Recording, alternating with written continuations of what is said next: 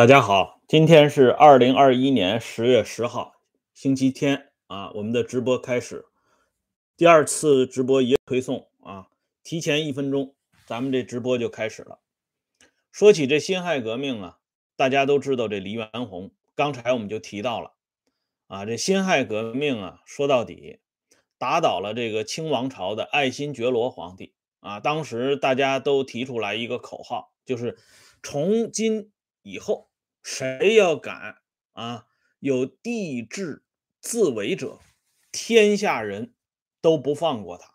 就是说，以后谁要敢还自己称皇帝啊当皇帝，那所有人都饶不了他。但可惜呢，话音未落啊，这元皇帝就出来了，袁世凯称帝。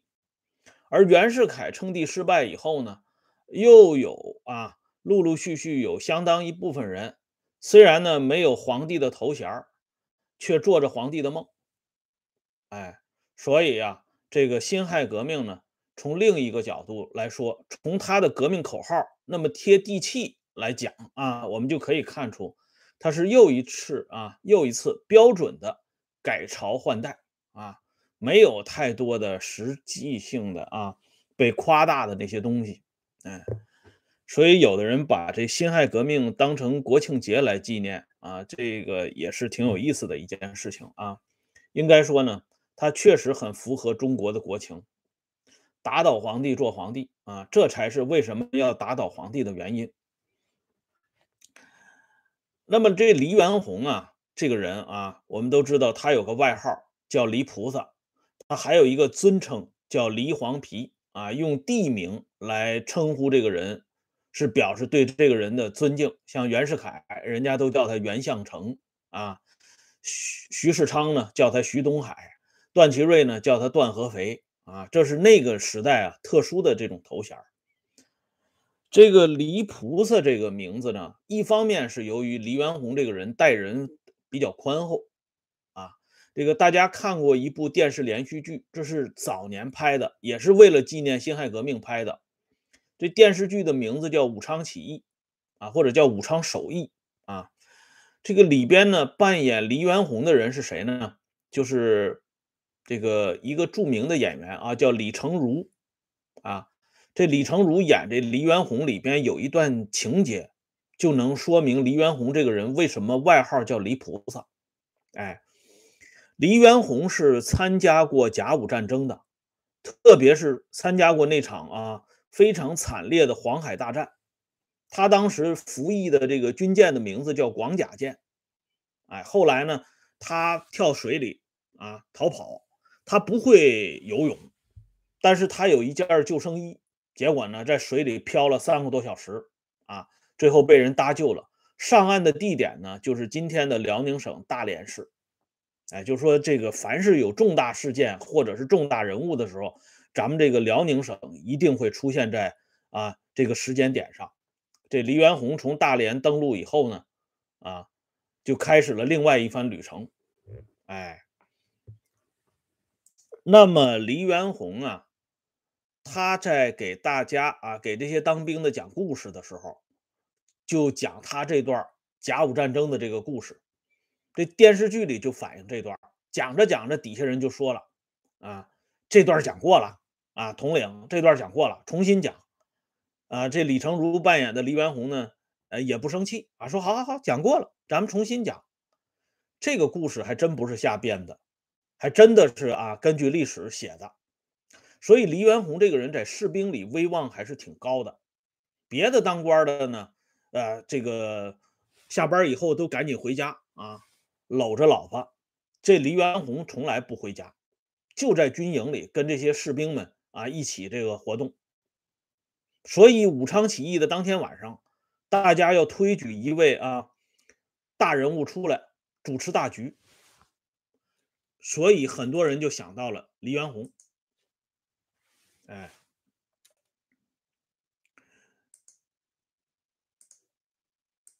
黎元洪啊，当时为什么决定参加革命？这黎元洪是不想参加这革命的，因为这是。满门抄斩、抄斩的事情啊！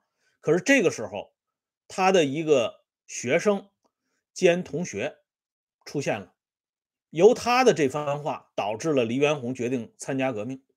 而黎元洪参加革命，在当时可是不得了的动静啊！后来呢，黎元洪这个人实际上是被这个给这个糟践的差不多了啊！黎元洪这个人，刚才我们说他叫黎菩萨，一个是在士兵当中的威望高，还有一个是什么呢？他的生日，黎元洪的生日是农历九月十九啊！咱们现在是农历，今天是农历多少号？我记不得了啊！哎，但是很快过这个重阳节了，啊，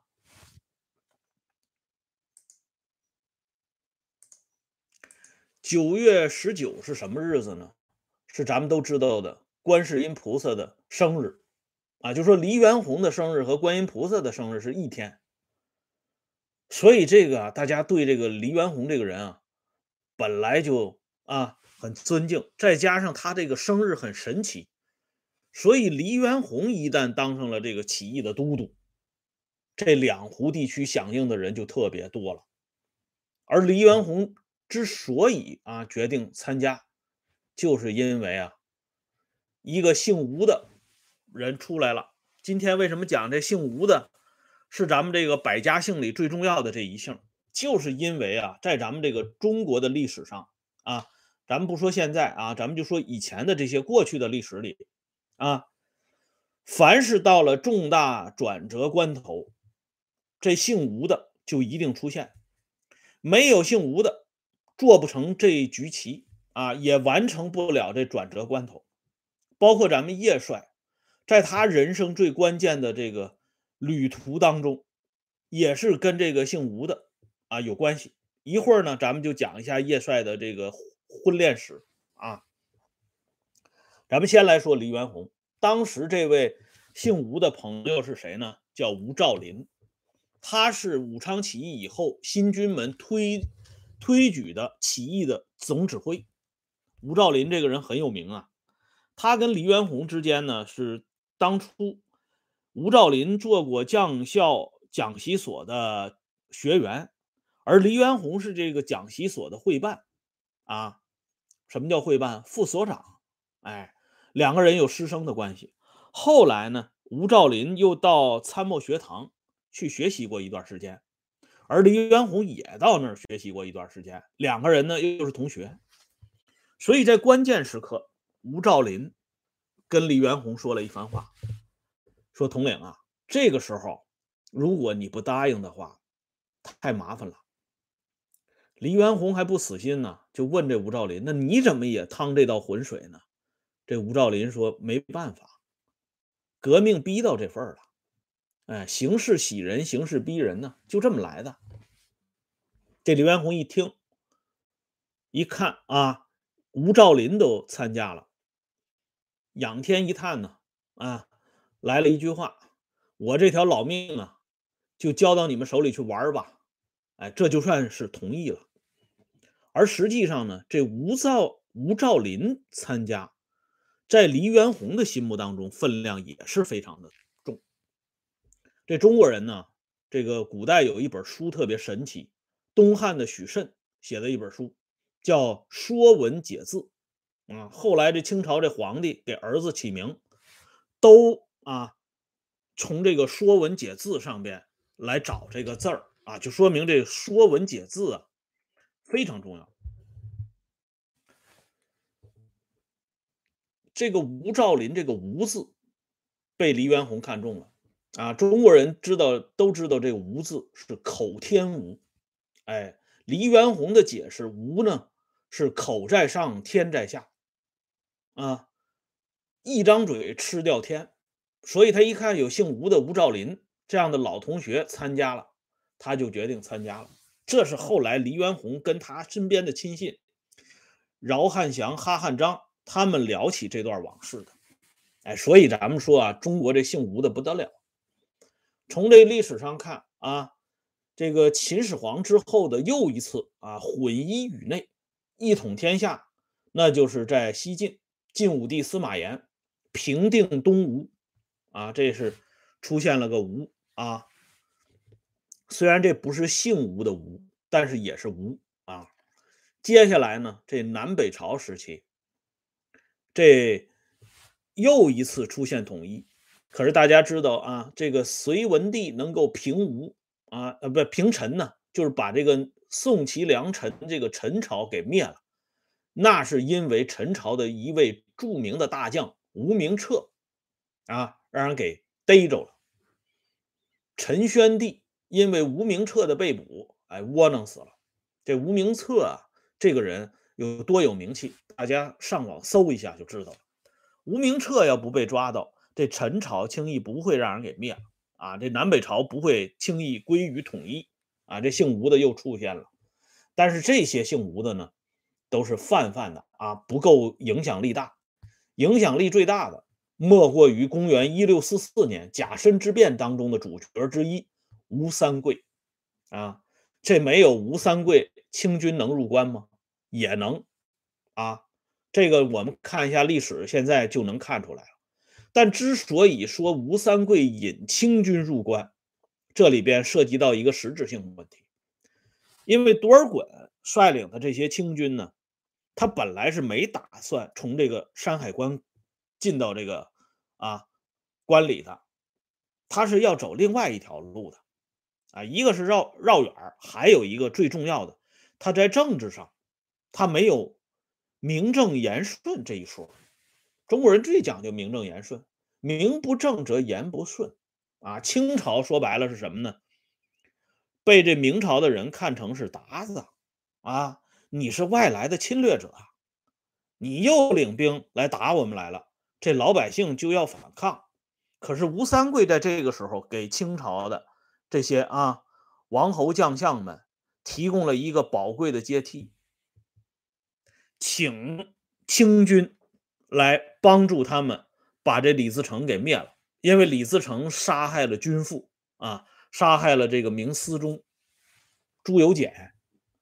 所以后来清朝历任皇帝就抓住这件事情大做文章，说我们大清朝德国之政啊，乾隆皇帝就公开讲过，啊，自古以来德国之政未若本朝，就说你们以往的那些人取天下，没有像我们这么名正言顺的，这么光明磊落的。我们不想来，是你们吴三桂大明平西伯。山海关总兵吴三桂请我们来的，我们帮你们除掉了凶手李自成、张献忠啊！我是你们的大救星，哎，所以吴三桂请清军入关的根本意义其实是在这里啊。那么吴三桂呢，大家也知道他后边的事情啊，这咱们就不多说了。哎，咱们接下来说这姓吴的，你包括刚才我提到的《阿 Q 正传》里。这阿 Q 最想干的一件事是什么？跟吴妈困觉嘛，这也是姓吴的。哎，那么今天呢，我们还讲一个姓吴的，这个人挺关键。这个呢，就要看核定本了。这是百年朝二零零七年的核定本啊，大家看一下，这书都让我给看的，都已经掉了。这个核定本，这个核定本可太有意思了。我刚才第一次直播的时候提到一个辛亥元勋，他叫何遂。这个人啊，我估计很少有人能知道这个人。但是我提一下他的履历，还有他干过的大事儿，我估计大家就都知道了。我先提一个履历：何遂当过黄埔军校代理校长。大家知道这黄埔军校的校长是。蒋介石，蒋委员长，副校长是李济深，啊，代校长就是何遂。当时蒋介石和李济深他们特别的忙啊，离开黄埔了，指挥大局。而这个黄埔军校呢，啊，群龙无首的时候怎么办呢？把何遂给提上来了，何遂成为黄埔军校代理校务。啊，不能叫代理校长，因为校长只能有蒋介石一个人，啊，所以叫代理校务，哎，其实就是代理校长。那么他干的第二件事儿，刚才有一位朋友非常聪明，讲到的吴石，国民党啊，国民政府国防部参谋次长吴石，就是副总参谋长吴石，这又是一个姓吴的。这相当于余则成的原型之一啊。后来在台湾啊，国民党方面抓到的啊最大的间谍之一就是这吴石，或者干脆就把那之一给去掉了，就是最大的副总参谋长。他给这个毛泽东、周恩来提供的情报啊，到底有多绝密，到底有多了不得，到今天都没有披露过，披露过。而这个吴石呢，就是在何遂他们家。就是联络点儿啊！我们再说一下这何遂的这儿子啊，老大何世庸，老二何世平，这我们都不说了啊，这都是厅局级干部。老三很厉害，叫何康，大家搜一下互联网，国家农业部部长何康啊，就是何遂老先生的儿子。何遂当年辛亥革命的时候啊。跟一个姓吴的就有直接的关系，谁呢？吴禄贞啊，吴禄贞这个人啊，他要是成事儿了，就没有袁世凯什么事儿了。所以袁世凯呢，专门就把他给干掉了啊。吴禄贞当时是北洋第六镇统治，就是第六师师长，他率军进入到山西，担任山西巡抚。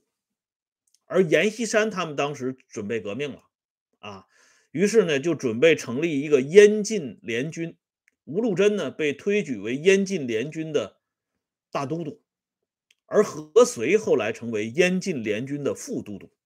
咱们就说这何遂啊，这个人很了不得，就在这里啊，又一次出现姓吴的了。哎，这吴禄贞要在山西成事儿了，他直接就把北京拿下了。啊，那袁世凯那可能就是成为丧家之犬了，哎，可惜呢没成，哎，所以这个何遂这个人，他不光是跟这姓吴的有直接关系，他跟咱们的恩来同志、跟叶帅也有直接的关系。何遂在黄埔军校的时候就跟周恩来开始认识了，周恩来那个时候非常尊敬何遂，啊，人家别人呢。都管何遂啊叫这个头衔叫那个头衔啊，只有周恩来管何遂呢叫这个何代校长。哎，这何遂就觉得周恩来这个人非常厉害。有一年呢，他们这个在山西抗战的时候，就是抗日战争时期，这何遂带着自己的副官，周恩来带着自己的秘书啊，他们一起这个坐这吉普车。结果这吉普车呢掉到这个日军留下的这个弹坑里，出不来了。这何遂就告诉自己的副官，他说：“你赶紧去找一些老百姓，让他们帮忙把咱们这个吉普车呢给啊推出来。”这副官去了一圈回来了，告诉何遂说：“找不来人，人不爱来。”这周恩来就乐了。周恩来说：“没问题。”他告诉他的秘书：“你去一下，一会儿啊。”这秘书就领了一帮山西的老百姓来了，帮着把这吉普车就给抬出来了。这何遂当时就大吃一惊啊，然后就问啊，恩来啊，你真的很有办法呀？啊，这群众怎么能听你的话就把这个车给弄出来？我的人去了怎么就不行呢？周恩来就笑一笑啊，没吱声。后来呢，周恩来这秘书自己回忆了啊，这周恩来告诉他的秘书应该怎么说话。到那儿告诉老百姓说呀，这个日军呢马上就要打过来了，我们现在呢开着这吉普车，赶紧去给你们找军队，让军队呢保护你们，免得日军啊把你们逮着给杀了。可是我们这吉普车呢掉坑里了，出不来。大家说怎么办呢？这老百姓一听嗷嗷叫啊，那我们去啊，帮你们把这车弄出来啊。所以呢，这车就弄出来了。弄出来以后呢，本来应该是周恩来他们这些人谢谢老百姓，反过来了，老百姓谢谢周恩来他们呢。说你们这吉普车要不出来，那我们的这这个啊救苦救难的这个军队来不了，我们不得被日军给弄住吗？哎，所以你看，人家恩来同志特别会做工作。哎，打这儿以后呢，何遂就觉得啊，周恩来最有办法，他让他自己的孩子都跟周恩来接触，啊，接触到什么程度呢？他的大儿子啊，给这个前线的很有名的一个人物啊，叫李世章。这个李世章呢，是第一战区的一个秘书长，就是给程潜当秘书长的人。结果何遂的儿子是秘密党员，就给这李世章当秘书，所以第一战区有什么大事小情，那自然都进了周恩来的耳朵里了。后来策反吴石也是从这这边来的啊，所以啊，咱们这个来看这何遂后边的事情，就跟咱们叶帅有直接的关系了。这何遂呢？他的二儿子叫何世平，啊，也叫何达。这何世平呢，有个同班同学，这女的也姓吴，叫吴博。哎，这女孩呢年轻漂亮，关键是这个年轻啊。他们呢，到了一九三七年卢沟桥事变以后，就觉得啊，咱们这个国家呢，真的是到了生死存亡的地步。就到何遂他们家啊，就聊这些事，这个当时的这些事情。年轻人啊，都爱国。就在这个时候呢，这个何遂家里的客厅里呢，出现了一个温文尔雅的一个长者。这人是谁呢？就是叶剑英，咱们的叶帅。当时周恩来啊，专门把叶剑英留下来，做这个何遂他们全家的策反工作、统战工作啊，哎。这叶帅呢，就经常跟这个何遂的这几个儿子在一起聊天叶帅也特别喜欢年轻人。那个时候，叶帅呢就是三十多岁啊，长得也非常漂亮，要不能叫叶帅，对吧？哎，帅气嘛。这聊着聊着，这叶帅呢就跟这吴伯就聊到一起去了啊。这年轻的女孩长得也漂亮，另外也崇拜这个叶帅。哎，后来这个吴伯呀自己说。他说：“我呀，就是年轻啊，哎，这年龄小。”叶帅马上就说了一句话。叶帅说什么呢？叶帅说：“年龄不是问题。”这叶帅这话说的非常到位。过了六年以后，啊，不是不是过了呃六年以后啊，过了三年以后，一九四零年，看一下叶帅的年谱啊，叶剑英年谱。一九四零年，这个一九四零年的年底啊，这个年谱里啊，非常羞涩的提到了一点啊，叶剑英与南方局机要工作人员吴伯结婚啊。按说这叶帅结婚是大事啊，结果呢，他就在这个本年这个年谱最后这段啊。就是不经意之间就提到了，但是我们都知道有一首歌啊，叫《羞答答的玫瑰静悄悄的开》，说的也就是这个事儿啊。这吴伯啊，就像叶帅说的那样，年龄不是问题啊，他比这个叶帅小了不少，但是呢，叶帅没在乎他的年龄，还是跟他结成了革命伴侣。当然了。这里边最大的功劳呢，要算到恩来同志头上。周恩来呢，是叶剑英与吴伯结婚的月老，由周恩来牵线叶剑英跟吴伯最后成为革命的夫妇了。哎，这个一九四零年元旦的时候啊，当时南方局呢有一个很有意思的婚礼，就是傅大庆和冯大章这两个人结婚。叶帅呢写了一首诗，写的既好看又俏皮啊！我给大家念一下：“一见即如故，合欢定百年。”这是这首诗的开头的。然后呢，“昨日王老五，今宵主盛宴。”最后一句呢，就是“举杯何所送，瓜瓞正绵延。”这个叶帅这个人啊，特别有文化啊。他用的这个词也特别厉害，碟，瓜碟啊。什么叫瓜瓞呀？就这个字啊。按照《诗经·大雅》里边记载，这瓜瓞呢，这个瓞是小瓜的意思，这瓜呢是大瓜的意思啊。大瓜称之为瓜，小瓜称之为瓞。瓜瓞正绵延，就是说今儿晚儿要办正事儿了啊，要绵延子嗣了啊，要完成祖国交给你们的革命任务啊，要生孩子。哎，所以咱们说这叶帅这个人为什么叫叶帅？就是不光白天帅，夜里也很帅，所以简称叶帅啊。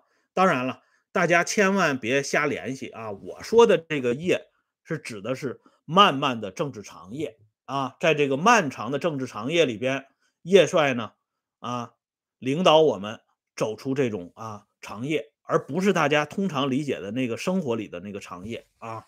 所以叶帅是这么来的啊。那么，通过这个叶帅这事儿呢，我们就看出啊，恩来同志这个人了不起。那么有人就问了，那恩来同志跟姓吴的有关系吗？啊，顺便说一下啊，叶帅跟吴伯还生了一个姑娘，也是特别有名气的啊。就前两天呢，这个还接受过采访，好像啊，在网上还谈过他们家的事儿，叫叶向真。这叶向真这个人是大名鼎鼎，看过《罗宇回忆录》里的啊，都知道这叶向真这一号啊，那是罗瑞卿的干女儿啊。同时呢，还是著名的导演。那部电影呢，比较有争议的电影《原野》，就是叶向真导演的啊。她曾经有个丈夫，也是大钢琴家，叫刘诗坤啊，都跟艺术有关系，哎。那么咱们现在就说恩来同志跟这姓吴的有关系吗？有关系。当年呢，恩来他们呢，还有邓大姐，在这个天津呢当学生的时候，搞过一个觉悟社啊，这大家都知道啊。这觉悟社，这个武豪、义豪这名字就从觉悟社那时候来的啊，这代号。这觉悟社里边呢，唯一有一个女的叫吴瑞燕。这也是大名鼎鼎的，这是咱们中国北京人艺啊专科学校里收的第一名女学员啊。这上网搜一下吴瑞燕都知道。那个年代啊，就上个世纪初啊，那个时候很封建的，这男女不能同台演出啊，这有规矩，要不然这这叫有伤风化。但是吴瑞燕呢，就是顶着社会的这些压力，人家去上台演这话剧。以前这话剧里边要有女的怎么办呢？都由恩来呢来这个男扮女装。这吴瑞燕一上台就不一样了啊，她是这个货真价实的这个女性啊。所以这觉悟社呀，就因为吴瑞燕的加入，这觉悟社一下子就火了。哎，火了以后呢，咱们的恩来同志呢。不久就被让人给逮起来了啊，这是后话了。所以这个恩来同志呢，跟这个姓吴的也有关系。那么咱们这么一看啊，在咱们这个漫漫的历史长河当中，凡是到了这历史转折关头的时候，啊，都会出现这姓吴的。所以我认为这百家姓，赵钱孙李啊，这都赶不上这姓吴的。就我自己来讲，我一看见姓吴的，我都尊敬啊，特别尊敬。我知道这厉害啊，而且呢，凡是这姓吴的啊，要是出来亮相了啊，或者说是在舞台上特别活跃的时候，这可能就有大事要发生了。哎，这也是我为什么特别尊敬姓吴的。所以我跟大家也说一句掏心窝子的话，希望大家呢在日常生活当中。碰到这姓吴的，啊，都要表示特别的尊敬，因为人家确实厉害。从祖宗那算起，人家就是肩负着大任务的，哎，所以我认为将来如果修改百家姓，应该把这姓吴的放到第一位，不是这个赵钱孙李，啊，而应该是吴什么什么孙李。因为你要说无钱孙李吧，这中国人他听着他别扭啊。这无钱，那没钱能行吗？咱们中国人没钱哪能活呀？那不行。第一爱国，第二爱钱，这才行啊！啊，哎，所以不能叫无钱孙李，那可能比如说叫无什么什么孙李，哎，反正就是这么个建议啊，这是将来的事情了。好了，咱们这个有的朋友也知道啊，还还说这个什么吴某凡啊，这个不要瞎联系啊，我们说的是历史啊，跟这个现在的事情没啥关系啊。好了，今天的节目呢就说到这里，感谢朋友们上来收看、收听和点赞啊，欢迎大家关注“温相说时政”会员频道啊。经常有更新，谢谢大家，再见。